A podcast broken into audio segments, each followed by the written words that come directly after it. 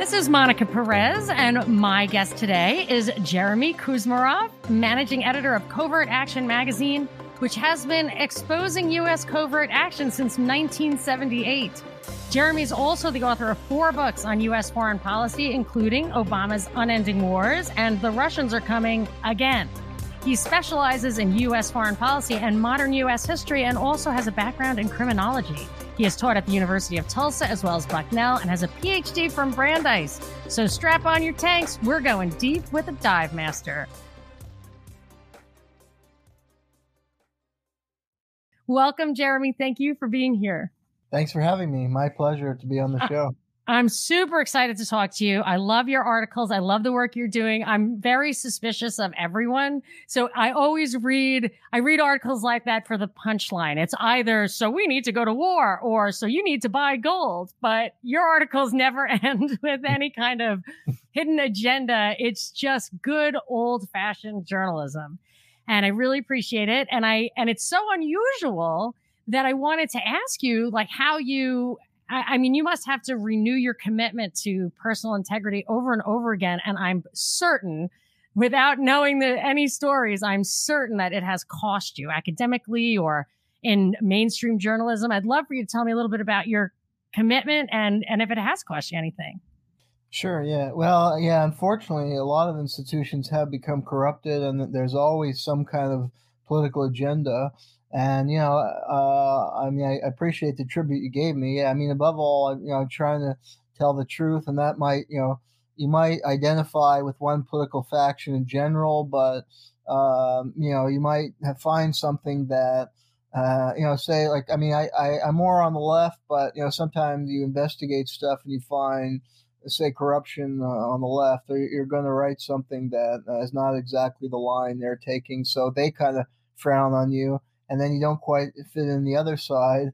Uh, so you're kind of in the uh, nether world, you know, if you want to make a living. Uh, and yeah, unfortunately, higher education, I think, has uh, become corrupted, and it's sad to see uh, the betrayal of, uh, of the ideal of, you know, the honest, independent scholar and investigator. It's become very, very politicized, and certain topics are kind of taboo and you know i had uh, i worked in academia for many years uh, but some of the topics i introduced with students like i did a course on the history of the cia and you get kind of funny looks you know but that's obviously a very important topic to understand U.S. foreign policy. And I mean, especially the CIA is critical because the United States has this pretense to be a republic, but really functions as an empire.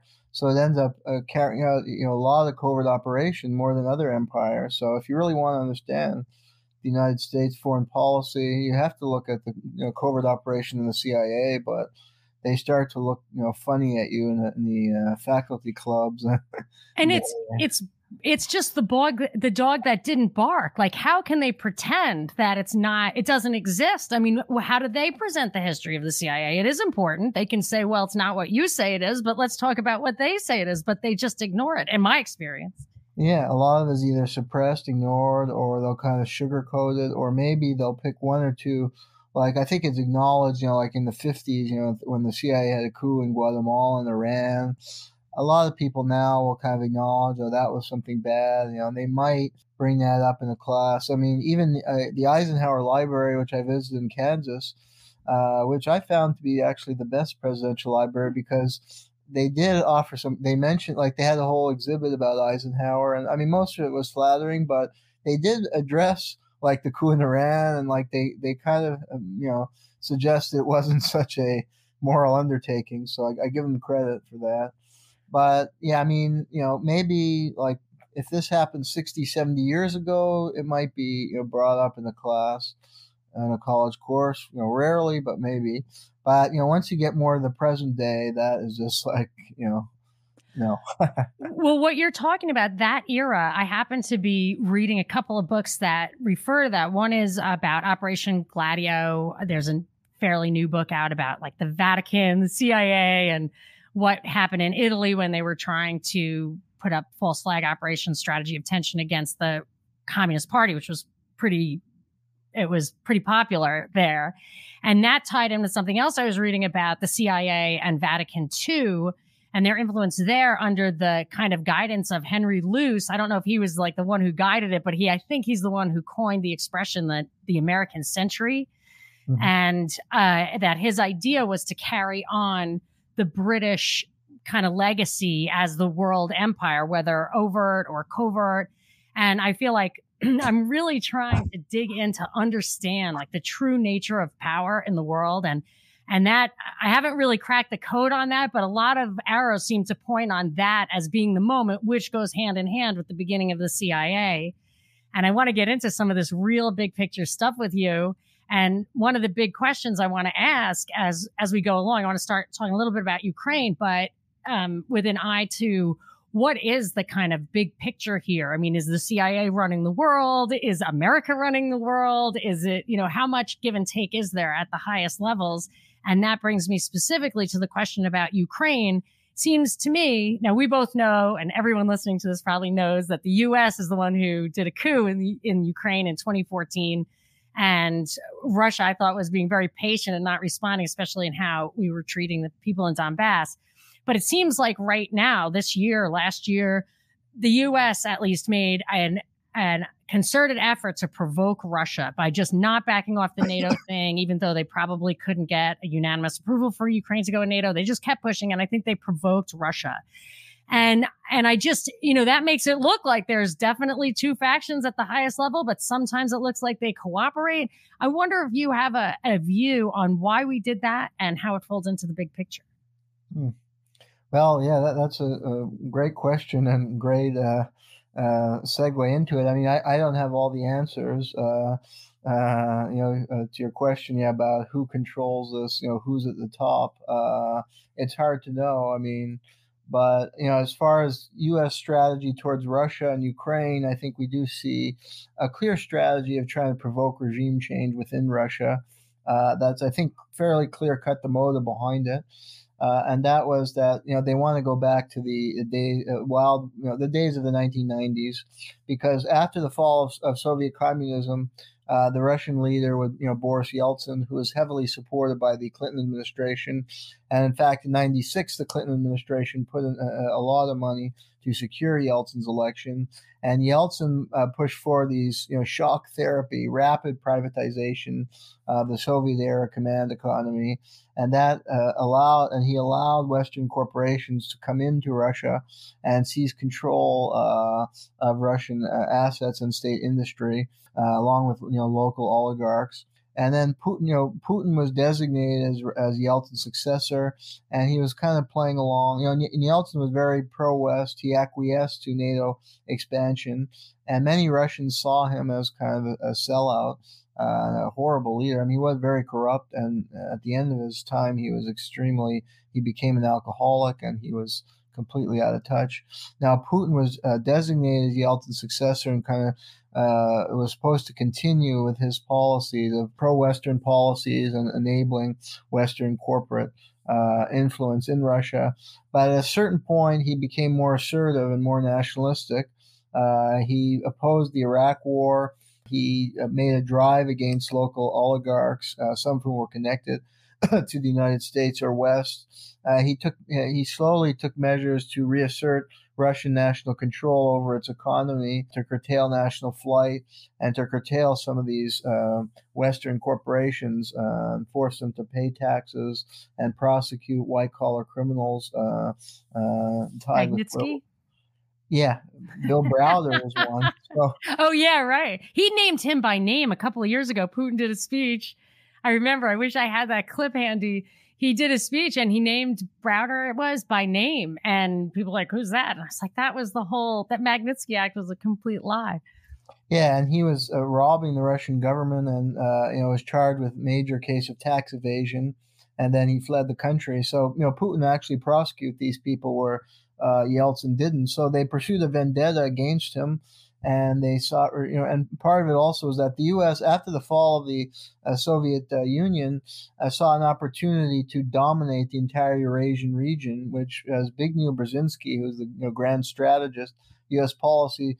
Uh, said, you know, following some uh, other imperial architects like in Germany and Britain, said this is the key to world domination, control over Eurasia, in part because of the oil and gas riches. Uh, so they saw a real opportunity, and, and Yeltsin they knew was weak, but Putin was strong, you know, much stronger, and he would uh, really stand up for Russian interests and try and reassert more Russian control uh, in Eastern Europe and, and Central Asia. So the U.S. has pursued regime change uh, against Putin, and I think the Ukraine war uh, fits into that strategy. I think they deliberately provoked an invasion uh, by arming, yeah, by provoking a coup first in 2014, arming Ukraine to the teeth. Hold on, attacked, you. Yeah. You think that they did the coup in order to precipitate an invasion? That they didn't just want Ukraine as uh, another market? Well, I think they did, but uh, they were fine with it. When you hear, hear that leaked audio of Jeffrey Pyatt saying, like, we got to do this quickly before Russia reacts. So, yeah. did you ever hear that? He yeah, had a conversation. Yeah, they were plotting yeah. too.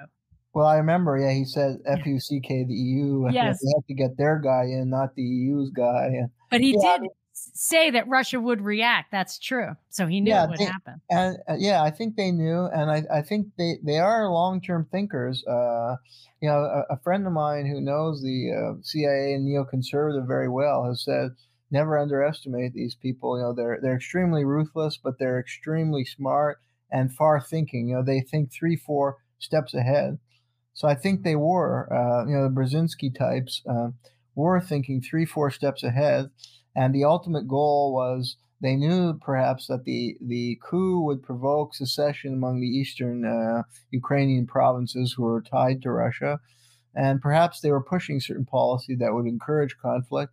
And this would eventually draw the Russians in more, and they could bog them down like in Afghanistan. You know, that was the strategy in the 80s to bring down the Soviet Empire was to bog the Russians in Afghanistan by arming the Islamic Mujahideen.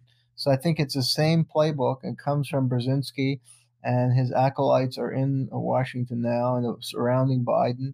And his son is uh, Brzezinski's son is the U.S. ambassador to Poland, which is a key country in all this. So, I did not know that. I just know that his daughter is that talking head, Mika. Yeah, his son's the ambassador to Poland. Wow, Poland is so important right now. Yeah.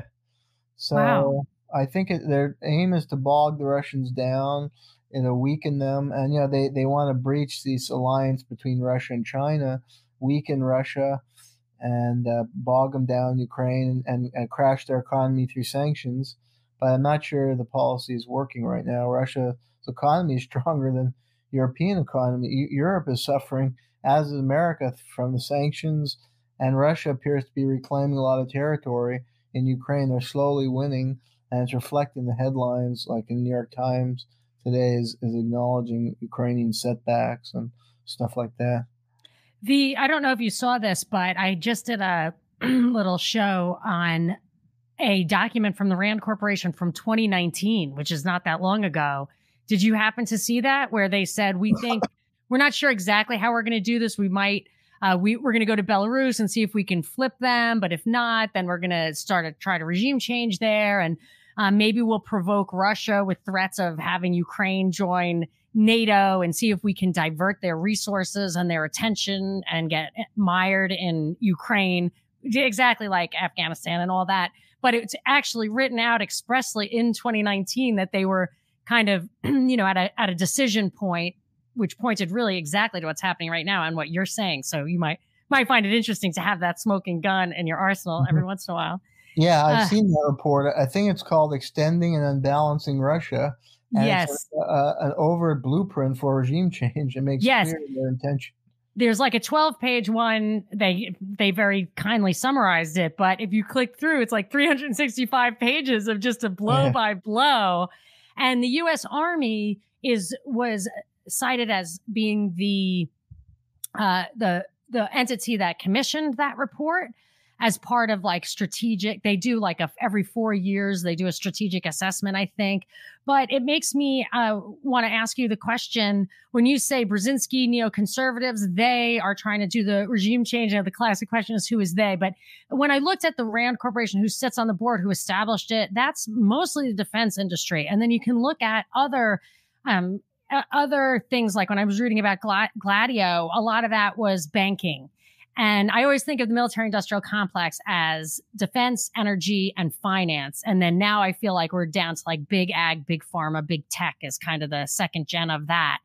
But is, I mean, do you see it, especially from your perspective from the left, which is, I'm a libertarian, so I'm always like government, government, government. But now there's no, I call it the corpo governmental continuum. There's just, you know, you read the World Economic Forum stuff and they do things that are quasi legislative that aren't like like let's get all the corporations to pull out of Russia and it's crippling and they pressure other companies well we're BlackRock will say we're not going to buy your stock if you don't follow suit or World Economic Forum, you can't come to Davos. If you don't do what we're asking, do you, is your view that Brzezinski, neocons, Kissinger, all of this stuff, Rand Corporation, even the US Army, the CIA, is just global corporations calling the shots? Or do you think there's something bigger going on or more subtle? Hmm. Well, yeah, and I don't think our view would be any different. Um, um, I, I don't know. You know, it, it's hard to pinpoint uh, exactly. Uh, I, you know, I can't say I have all the answers to that. I mean, clearly, yeah, I think you have a good analysis about these powerful uh, interests. The you know, military-industrial complex, big energy, big agriculture, big pharma. I think they've all, you know, hijacked uh, government in the United States as well as other countries. Uh, and they're yeah nefarious, uh, you know, very you know powerful forces internationally uh, who are able to manipulate uh, uh things around the world. So. I, I, I think you have a good analysis. Yeah, and they and they collude overtly. So like you can see that say at Davos or other big things like that. There was one article I read from the Council on Foreign Relations about establishing a North American Union. And they said, well, what we need for the North American Union, something like the Bilderberg group that calls the shots in Europe. So, and if you look at the Bilderberg group, it is heads of state, which is totally illegal for any of our legislators or whatever to be involved in, if I recall correctly. But they do. So you have like, um, it's everything, you know, it's, it's the classic, you know, academia, media, politicians, and then you have all the corporate people, big philanthropy, and they go, they go into one room and Fox News does not do thorough reporting on what's going on in there. So I consider that the conspiracy and that that's, you know, barring the possibility of lizard people and aliens and X Files stuff, I think it might be what you see is what you get. But I also wonder when I look at like Russia and China seem to have an alliance, but at this, you know, obviously are presenting a united front in this case. But you look at their you know, they do play the game. I, I don't, I, I, don't know how deep down the rabbit hole you go, and I wouldn't blame you if you didn't because it can be distracting from pure journalism. But if you look back at Event 201, which happened in October 2019, there's also a 2017 document on Johns Hopkins called SPARS, where they're literally plotting, you know, month by month, year by year, how this COVID thing was going to unfold. And at the Event 201, there was uh, the CDC head from here and the CDC head from China, it's literally sitting shoulder to shoulder, planning out the response to this, which is exactly what everyone did. So everyone was on the same page. Uh, Putin did put out a vaccine. How do you, do you, I mean, I'll tell you because I don't want to put you on the spot, but for me, I feel like it's not like these guys aren't statesmen. It's not like they're not power players they know what's what has power and you know crises have power. Putin never outed isis because he uses isis as an excuse to assert uh, his interest in syria. So i feel like they don't need to just call everything out. They're not truthers. But do you do you you know do you think that russia and china have uh, they're willing to play the game on the world stage? They're willing to you know, but they just, you can't cross a line with them? Or, you know, how do you think it works that some of the stuff they do seems kind of suspicious, like our own leaders, and some of it seems kind of righteous, like they're in acting in their country's own interest? Hmm. Yeah, that's that's a really good question. Uh, I mean, I don't know if I have all the answers. Uh, you know, it's hard to know for sure. I mean, it's clear you know, at the beginning. I think point Putin uh, and you know Yeltsin before you know they wanted to join the club. And I mean, I think Yeltsin, you know, had wanted to join uh, NATO, but they, they didn't allow uh, Russia in, and that's what's you know caused this conflict. Uh, so it gives you the sense that maybe at times they're part of the club, and uh, other times, yeah, maybe uh, in their the, the interests of the Western powers and countries, that they need Russia and China as an enemy. I mean, how else are they going to justify these massive military expenditures? Uh, so they can only let them in so much. They they need to depict them as the enemy, and yeah, maybe some of that is for show. Uh, and they're going to cooperate a lot, maybe quietly behind the scene. I mean, in some way, they need each other economically. I mean, the U.S. economy is so dependent on China. Uh, you know, you wonder if this is just all for show. This conflict that's being provoked now with China, I mean, it'd be cataclysmic for both countries economically as well the world economy if, a, if a hot war uh, actually broke out between the U.S. and China. So it, it makes you think maybe it's just like kind of game. They, they play good cop, get bad cop. You know, one day they're you know they, they invite them in a little and then they demonize them for a few That's, years. Yeah, and I could see how as each each country could use that. I mean, you have to have an enemy, right? Really, really makes the the whole power position way. Where if you ever read the report from Iron Mountain, they're like, "What are we going to do without war? How are we going to control the population if we don't have threat of war?" Yeah. So that seems like it's just a basic tenet of uh, concentrating power even in your own nation state. And, and even in the report from Iron Mountain, it said we can threaten people with a world government and then they'll come back and give us more loyalty. Like if you, if you establish an international police force, they'll beg you to have a national police force. It was kind of interesting. So I guess there are either layers of it or, um, in the end, these power brokers do act in their own interests. But that, that makes me more so when you look at it from that point of view, it's very clear, or it's it's clear to me that whether you're talking about the power players in the private sector, oligarchs, or these heads of state, they seem to all be acting uh, kind of above ideology, and in most cases, I would say above even national loyalty.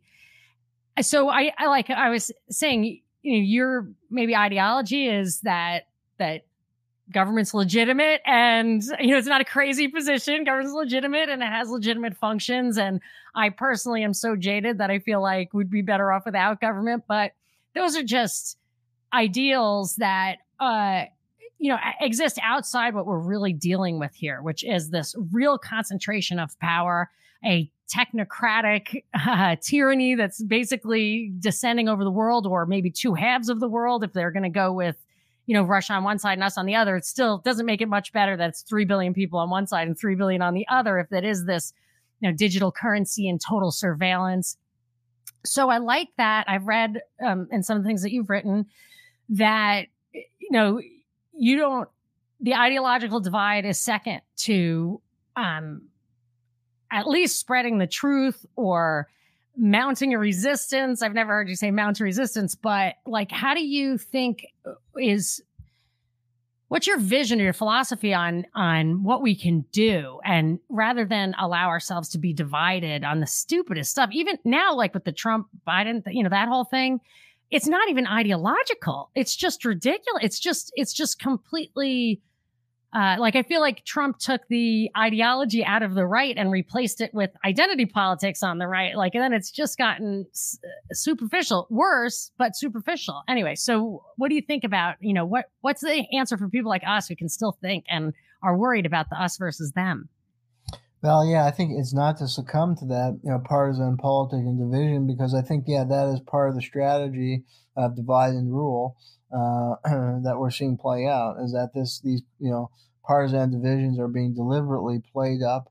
And what's really needed, yeah, as you say, it's really not a left versus right issue. It's it's the people versus the oligarchy, and the people have to unify against the oligarchy to uh, try and restore or establish, uh, depending on your view of American history, some form of functioning democracy where the government that exists functions on on, on behalf of the people.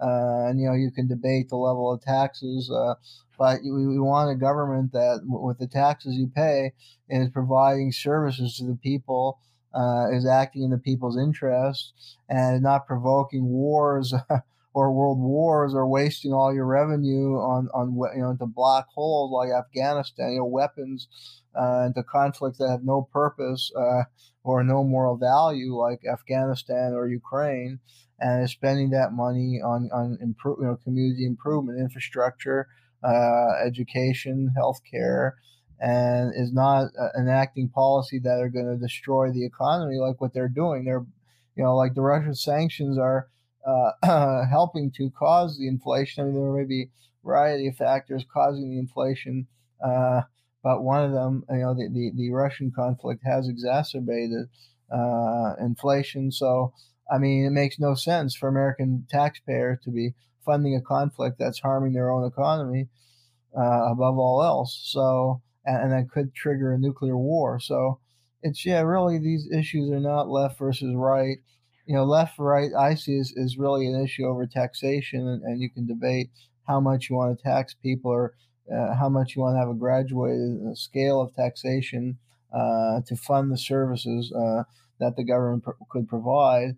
And there are legitimate debates about that. There'll always be debates, but the central issue really today is, is a government that is not accountable to the population, that is controlled by an oligarch, you know, that is an oligarchy that is dominated by a corporate uh, money and, and, and interests that have hijacked the government for their own purpose and they're causing a dangerous world and calamities that have to be uh, reversed, or else we're all in big, big trouble. We're already heading down a, a bad, bad path.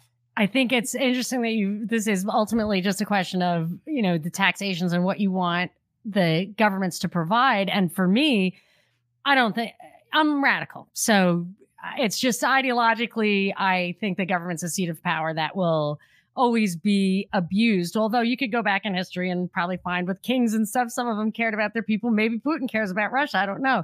But what uh, kind of gets uh, sticks in my craw is that we pay the same.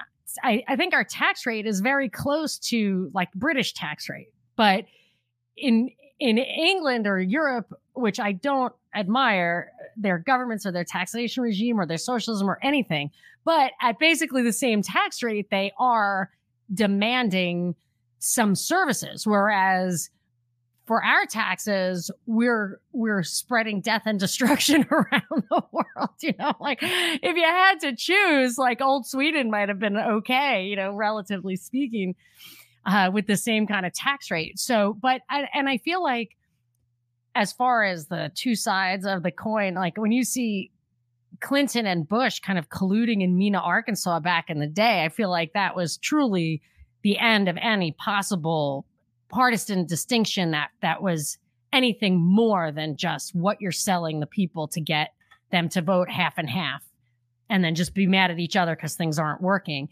And I don't know if it was I don't know much about McGovern, but I have a feeling like that was the last straw, like the whole JFK thing. And um, I look at those presidents. I think of JFK, Nixon, Ford, Reagan, all of whom seemed like insiders at one level or another.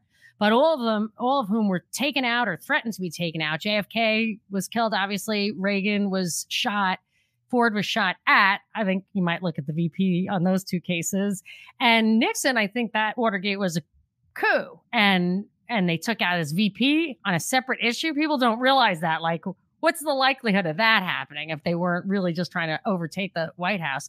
So it seems to me like, at least during that period, even if you were kind of an insider who played the game, there was, uh, I don't know if you want to call it a deep state or something that was trying to take over. And I feel like now it's really taken over. I think the Bush Clinton um, timeline really made it clear that that nobody's getting into that the pole position who isn't totally immersed in uh you know i guess i i guess the way to think about it is like a deep state like the cia kind of intelligence apparatus which i have to think is basically you know is is now just an arm of the global corporations. But i mean do you think that that time frame was extremely significant like the assassination of JFK was kind of the beginning of the end. Do you have a you know in your study of modern US history do you feel like there was a tipping point? Well yeah I think one tipping point was right at the end of World War II I mean I think uh, the uh, Roosevelt administration uh, stood up to corporate interests and stood up to even you know some of the war hawks within his administration. For instance Roosevelt had a very progressive policy toward Russia. he, from the time he took uh, office in 1932, he restored because uh, Woodrow Wilson had invaded Russia following the Russian Revolution. Uh, and there's a hostile policy of trying to overthrow the Russian Revolution, but uh, and Bolshevik government. But when Roosevelt became president in 1932, he restored diplomatic relations with Russia, uh, building on a precedent of Abraham Lincoln, who had uh, had very good relations with Russia and understood that the, the relationship between the U.S. and Russia is very important among countries because these are among the two most powerful countries in the world and especially in the nuclear age. Uh, now, Henry Wallace, you know, and, and the U.S. cooperated with Russia during World War II, of course, to defeat the Nazis. And then uh, Roosevelt's vice president from 1940 to 1944 was Henry Wallace, who was a very progressive uh, figure. You know, uh, and Roosevelt again had stood up to large corporations with the New Deal, uh, and and Wallace was going to carry on the Roosevelt legacy, including especially with regards to Russia, because. Uh, you know, Roosevelt uh, uh, had signed with Stalin the Yalta Agreement that had a vision of a peaceful post uh, World War II order that accepted a Russian sphere of influence in, and power in Eastern Europe as a buffer against you know Germany, since Germany had invaded. And Wallace understood. You know, you have to uh, you have to understand, try and understand a, a country and where they're coming from. Uh, and Wallace was the figure who did. He had been in Russia. He'd also been in China. He was a very uh, worldly man, very uh, keen intellect. Uh, he was going to carry on the Roosevelt legacy. Unfortunately, there was at the 1944 Democratic Party convention there was in Chicago there was a coup d'état because Wallace was going to be renominated. Was a fait accompli. You know, and Roosevelt was sick at that convention, so uh, it was known he probably wouldn't live out his term. So whoever was the vice president is the next president. And there was a mysterious blackout as Wallace was about to be renominated. There was a mysterious blackout, and they reconvened the next day. And apparently, there was some horse trading done at night you know, among the Democratic Party uh, power brokers and they removed Wallace in favor of Truman, who was like, a, you know, uh, Truman was a simpleton who didn't even have a college degree, and he was tied with the Pendergast political machine and mafia in the state of Missouri.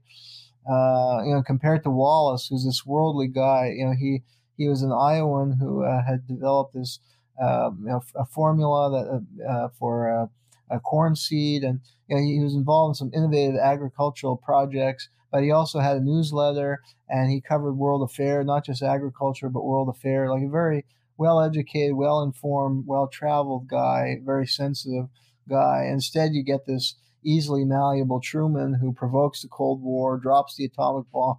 Because you know, Wallace was saying, you know, established the OSS, right?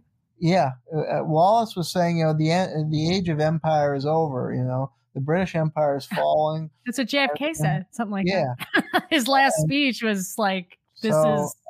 I mean, yeah. yeah, and I see that's a major turning point, like in American history, hmm. because Truman ushers in the Cold War, military-industrial complex is sustained, uh, and you know, horrible disasters yes. result from that. And then, yeah, you have other, I think, more pacifist uh, uh, people. Uh, yeah, I think McGovern you know, had, had campaigned on the Come Home America platform and was kind of channeling the energy of the 60s anti-Vietnam War movement.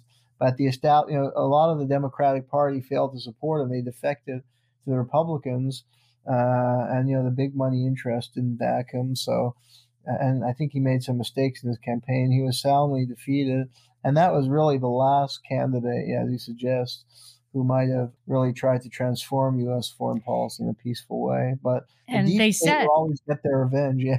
Yeah, they said that that's the end of the Democrat Party. They had to change it after that, and yeah, they did. Exactly. We can't I, have a party that actually does good things and you know sensible policies and you know it's for peace. We can't have that.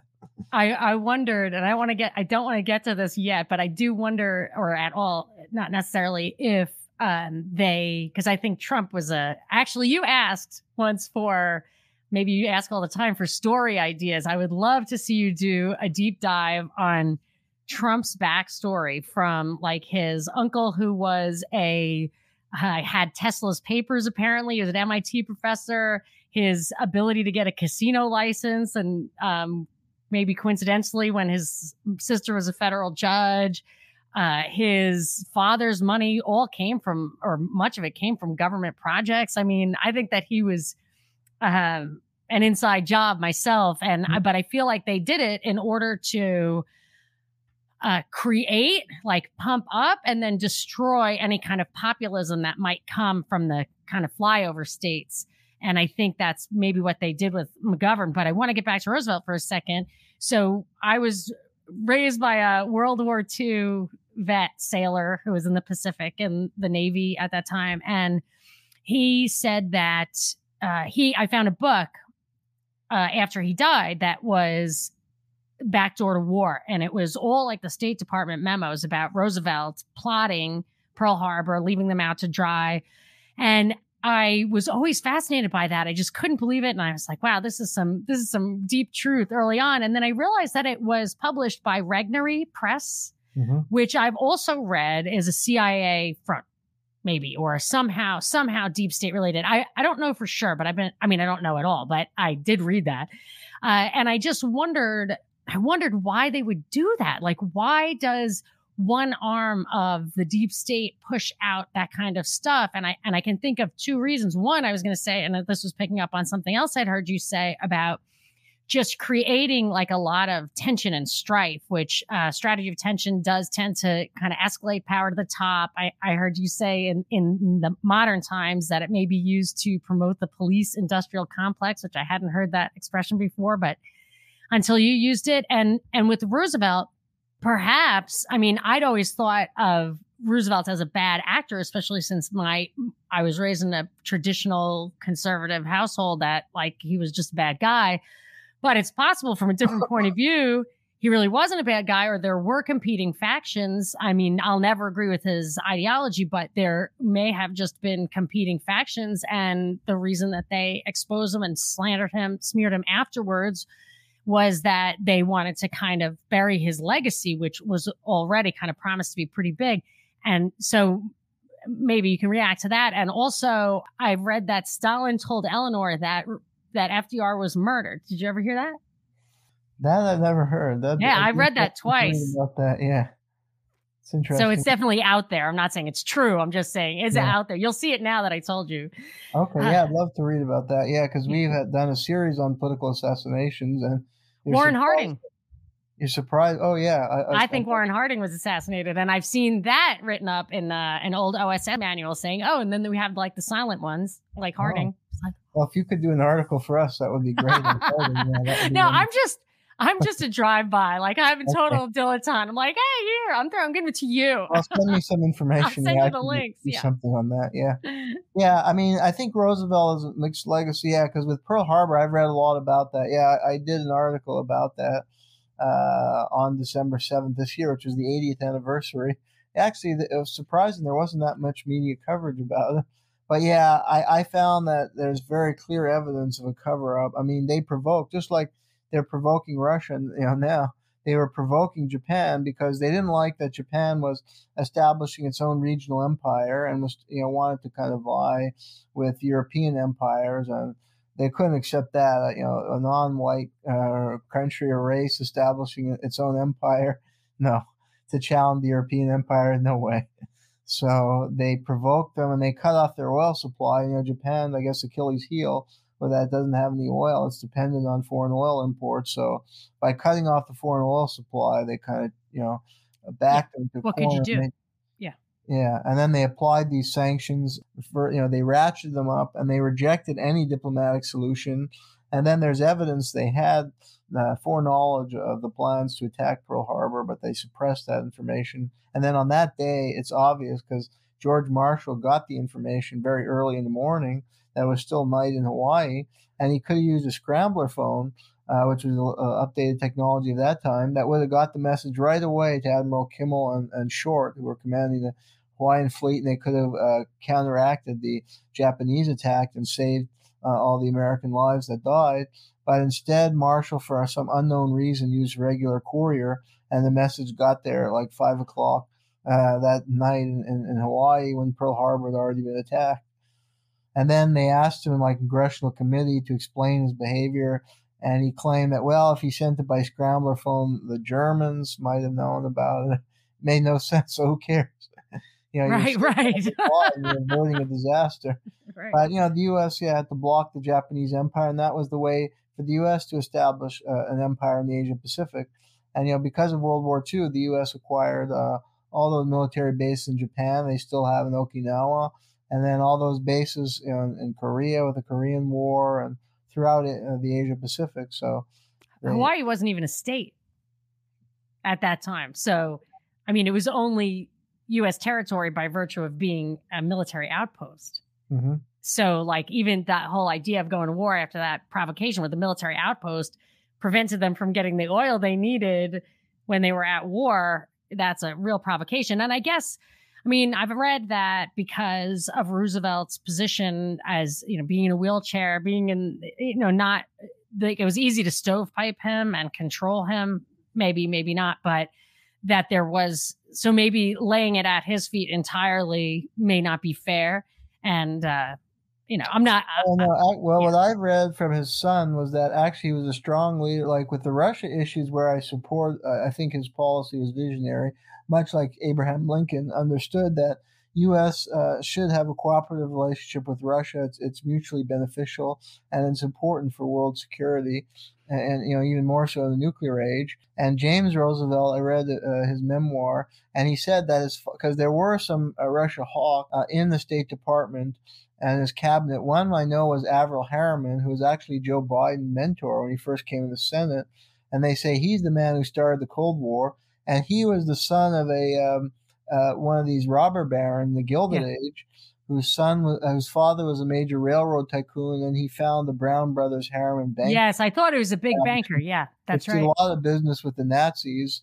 Uh, yes, and- that was the thing. They were they were like even in as early as World War One. I, I think the banks had kind of chosen sides, and it and they weren't even sure towards till the end which side of the war we were going to yeah. end up going in on. As long yeah. as we went in the war, and they hated the communists because the communists they lost a, a lot of investments when the communists nationalized the industry. But James Roosevelt said, yeah, like Harriman was one of these hawks, but that his father stood up to them uh, was a strong leader, whereas Truman was just a, a, simpleton who they could easily manipulate, and that's why he had the destructive uh, arms, you know, Cold War and arms race that had Wallace been there could have been averted, and uh, life would have been much better for millions of people. We never had the military industrial complex. The U.S. would have transitioned from World War II into a peacetime economy and you wouldn't have this permanent warfare state. We'd be a manufacturing powerhouse because we would have invested in our civilian economy instead of weaponry, which had the depleting effect. So history was transformed. Uh, but I think Roosevelt was a strong leader despite being paralyzed, and I think he was a very smart and savvy politician. That's a interesting, very interesting take on the turning point as it being pivotal at that time to entrenched the military industrial complex, that it wasn't inevitable. And I wonder when I think of that 18 year period between JFK's assassination and Reagan being shot, Nixon getting taken out, Ford being shot at, I, I think of um, that being the transformation of the presidency, where basically after that, you never had your own man. I mean, I guess if you consider the Bushes their own man, but they are part of that cabal. But like, I just always thought of after that, nobody seemed to be willing to assert himself as the president with you know the right to make decisions and i think it was kind of chosen that way and i always thought brzezinski kind of did that with carter and obama even I, I, know i had connections with obama mm-hmm. but i mm-hmm. wanted to pick up on something that you said about they would not tolerate a non-white empire big empire like that do you think that they're tolerating that now with the rise of China? I mean, Rockefeller, for example, did contribute to the rise of China, Kissinger, Nixon. Well, but I think ultimately they wouldn't tolerate that, and that's why you know we could have a world war. I mean, I, I think what we see playing out now with Russia is you know Russia being, uh, you know, uh, since Putin took over, Russia has become stronger and more assertive in its region, and we see look what they're trying to do. They're trying to undermine Putin, weaken him, bog him down in Ukraine. Uh, and you know the same thing with China.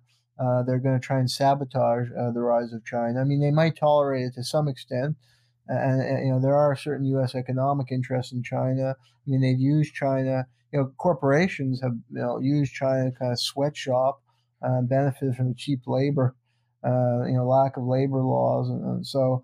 I mean, they put up with uh, you know rising China to some extent when when it's beneficial to their interest. But if China would become more assertive and more powerful, like Japan in the 1930s, then we you know see similar reaction, and we're starting to see that now with the starting with Obama's disastrous Asia pivot policy, which has been was extended by both Trump and Biden, and it's the threatening rhetoric about Taiwan and the threat of a, a war is real because China has emerged as, as another yeah non-white power. Although it's not really an aggressive military empire, Japan was quite aggressive military empire that ultimately overreached. You know, they invaded China and killed many people in the rape of Nanking, and uh, they were moving into European colonies. I mean, China now is not really an aggressive power. They're just working to expand their economy and economic influence, like in Africa, but they're not carrying out any military aggression.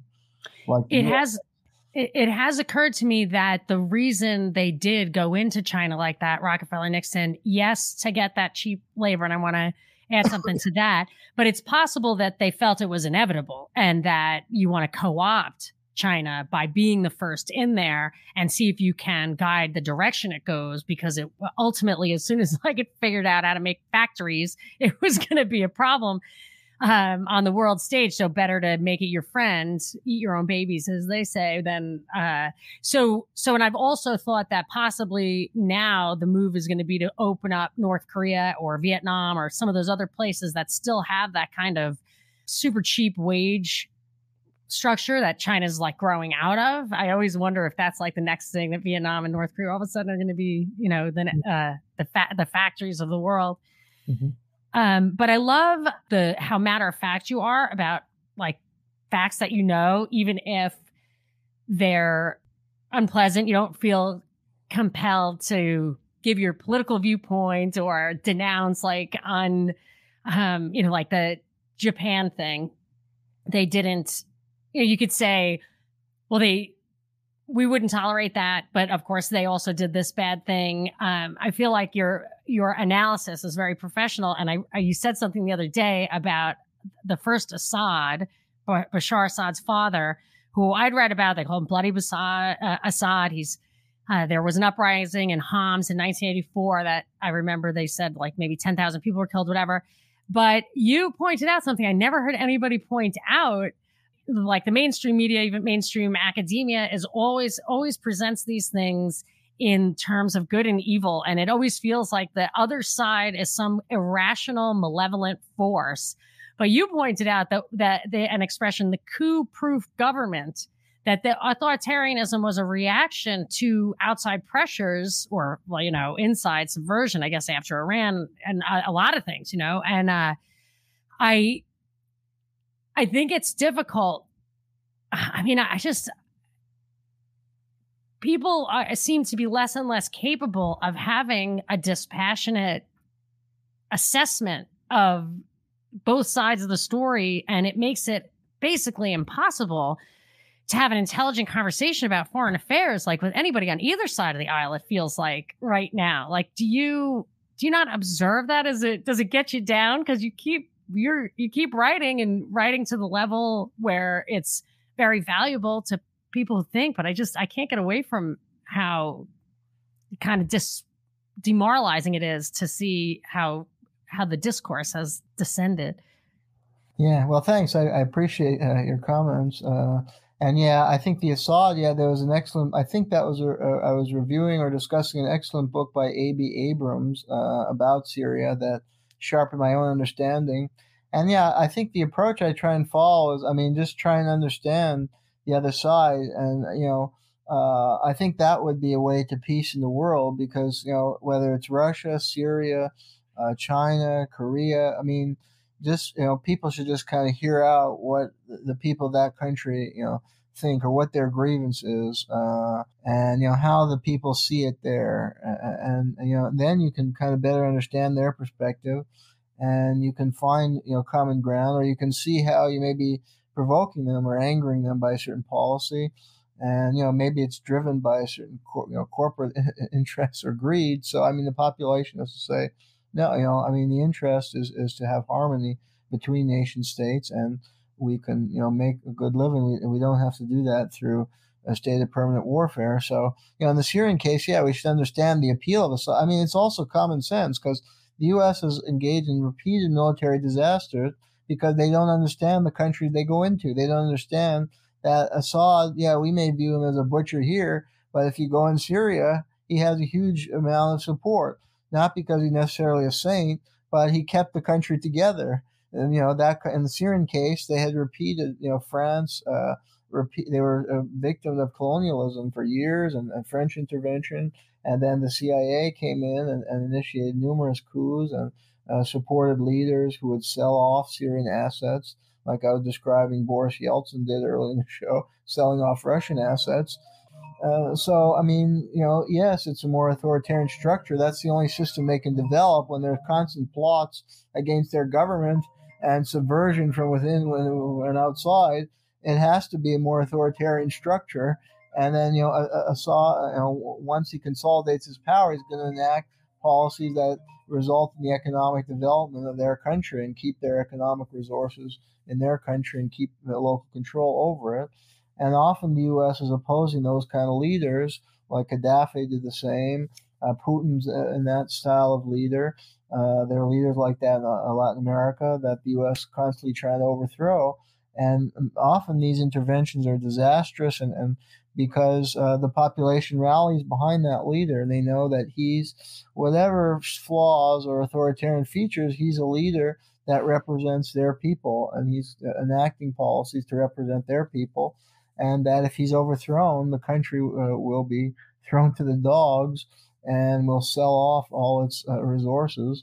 And look at the pattern. Look at what's happened. You know, in, in many cases that you know the U.S. has failed. In cases where they have achieved regime change, and Ukraine's another example. It's caused absolute catastrophe, civil war, you know, like a calamity, the point of like the apocalypse for that country. Like Libya uh, saw has seen t- since Gaddafi was overthrown. You know, Gaddafi reasserted uh, national control over Libya's oil. He really developed uh, Libya's economy into uh, the most wealthiest economy in Africa. Uh, he provided free education and health care with UL revenues, and he was sponsoring uh, African Union development projects in, in, Africa. When he was overthrown, you have uh, 10, 12 years of civil war you have Al Qaeda and Islamic fundamentalists uh, taking power. Uh, you have the reintroduction of slavery in the country. So this is like the, the apocalypse. And look at Ukraine. You know, the, the Ukraine uh, is enmeshed in civil war and destruction that's brought in Russia. And their leaders were also enacting economic policies to sell off Ukrainian resources to outsiders. And many Ukrainians, if you talk to them, see as a kind of colonial imposition this post coup government and you can look at their economic policy. Zelensky was pursuing the privatization uh, of formerly state-owned industry. Uh, so it's a consistent pattern. And yeah, I think uh, the American public, if they better understood the politics, political dynamic in some of the country they intervene, there would be a broader movement against these disastrous foreign policy interventions that ultimately harm America because we waste our resources, we create enemies against us, and there don't need to be enemies, and we're ultimately just destroying our own economy now. I I noticed a pattern in some of those things, and it really frustrates me because we'll go in and we'll say Assad is bad. They don't have a liberal government. They're uh, they've got this authoritarianism, and then Assad will say, not Assad, but like I'm thinking of Egypt. I think Gaddafi probably too. There are a bunch of terrorists here, and we put them in jail because they're terrorists, and then we go over we literally, like this definitely happened in Egypt, literally open the prisons and let all those people out. Then we claim that we have terrorists and have to suspend the Bill of Rights here. Right. So I'm just like, if you're going to, if you're going to deny terrorists a priori their civil rights, let Assad do it. let them do it over there. Why are you opening their prisons and then telling us that we can't have freedom either because you just went and opened their prisons? Obviously, it's they're not that stupid. I think that feeds into their plan. But that thing about Ukraine, I'm eager to read an article that I saw uh, by one of your colleagues at covertactionmagazine.com where it looked like he was talking about the food situation and kind of I think it was about genetically modified food and I I'm really interested in that so I might have to mm-hmm. talk to him too. But um, I wanted to ask you one one more question that I didn't give you heads up. Uh, I want to hear about. I'm not going to ask you now, but I want to hear about Marilyn Monroe and RFK. And I and on the flip side, I want to hear about uh, the latest on RFK's assassination. And I'm hoping that you will come back and give me an hour and we can talk about like some of the those recent articles you wrote about that stuff. Sure, my pleasure. Yeah, that's really juicy stuff. Yeah. Yeah, and we could never squeeze it in. But I did want to ask you one little thing that is kind of specific. Uh, but I've never seen you write about this, so it might not be something you know about. But I remember Putin said this once, and I had observed it, but I hadn't drawn a line to uh, the actual person. But Putin said that after 9 11, the U.S. brought like criminal justice, which should be a purely domestic issue, to the international level. And then I had read that that Mueller, well, he was getting credit for it, but I don't think it's creditable, brought kind of the FBI, which should have been totally domestic, kind of abroad.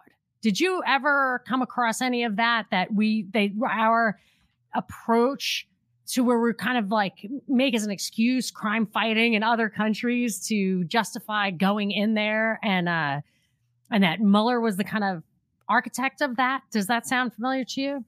Uh, well, uh, Robert Mueller. Um, yeah, he. I think he was the FBI guy right after 9-11. Oh yeah. Well, I did a study uh, called "Modernizing Repression" that looked at clandestine policing operation during the Cold War, and that was yeah used as a pretext uh, for CIA intervention to claim that they're you know going in to modernize the police force, you know, professionalize the police force, uh, various countries.